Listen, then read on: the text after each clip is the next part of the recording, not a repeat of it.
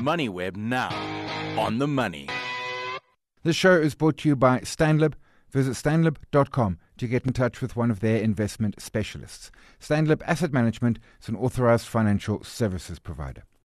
I'm chatting with Brandon Naidoo, Liberty Lead Specialist for Retail Investment Proposition Management. Brendan, appreciate the time today. The world has been shrinking for a very long time, probably for centuries, but the last three years really has accelerated this, and this opens all sorts of opportunities for people to effectively do virtual immigration, which, if I understand correct, would be stay local but earn global. Thanks for having me, Simon. Hi to your listeners. So, yes, Simon, the last three years with the pandemic has really sort of sped up this notion and this trend of virtual immigration. And as you say, it's all in the name, right? So, it's the employer employee relationship existing across borders.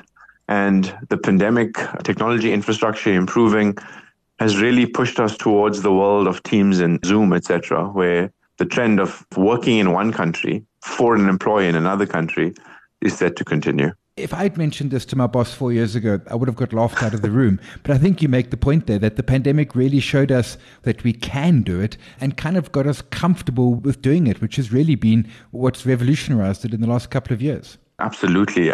To be honest, I think if we take the pandemic out of the scenario, mm-hmm. I think the trend exists, but on a much lower level than where we are right now. So you're right. It's been properly accelerated by the pandemic. And let's remember being in South Africa, we probably have a few advantages that other places in the world don't have.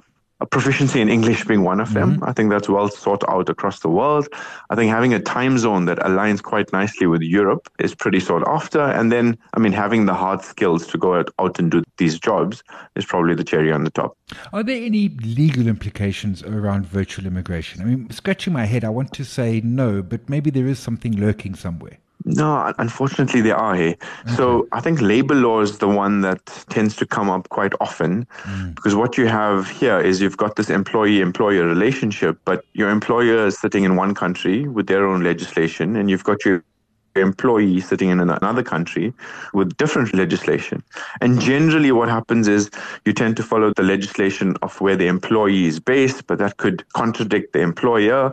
So it can get a little iffy on the labor law side. And people try to overcome this by setting up a corporation rather than mm-hmm. operating as an employee and have like an outsourced agreement to a business, which can work.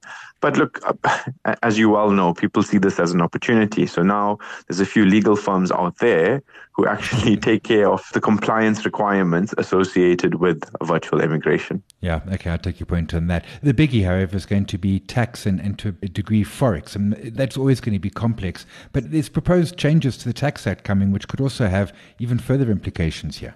Yeah, correct. I mean, you are a South African resident still, so your worldwide tax, so your worldwide receipts and accruals will be taxable. Mm-hmm. I think Phala taught us all that when you earn funds in a foreign country, that needs to be converted to rands within a, a 30 day period. But mm-hmm. yes, we keep our ear close to the ground for changes in legislation. And I think that's, that's an important point you talk about because what it says to me is you probably need some help if you're going to go the virtual immigration route and you probably need some help from a planner, from a tax advisor, from someone who sort of partners with you through this journey, just so they can keep you aware and abreast of any changes in legislation or otherwise. I take your point on that, and particularly it's complex as it is just when we're sort of earning and spending in ZAR. And then where to spend it? Because my thought was, okay, now I'm earning foreign currency, but to your point, I'm going to bring it back into South Africa. I can externalize it again. And I suppose my investment world remains largely as if I wasn't virtually immigrated.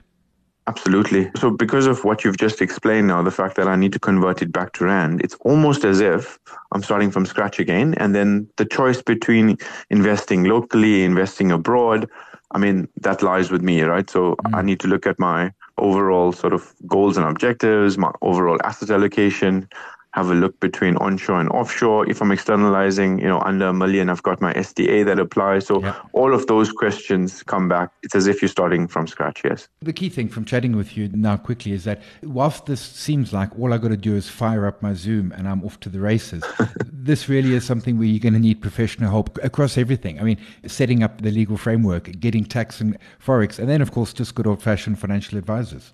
Absolutely. I think partnering with a network or an ecosystem will help you, will help this entire process work much better for you. And have a look online, you know, mm. do a bit of desktop research, if you want to call it that. There's some good sites out there like uh, remote.co where you can literally find anything and everything to do with remote work. So it tells you what skills are sought out there in the world, gives you an idea of where you can gain those skills.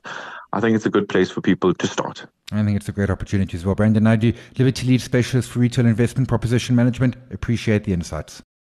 This show is brought to you by Stanlib. Visit stanlib.com to get in touch with one of their investment specialists. Stanlib Asset Management is an authorized financial services provider.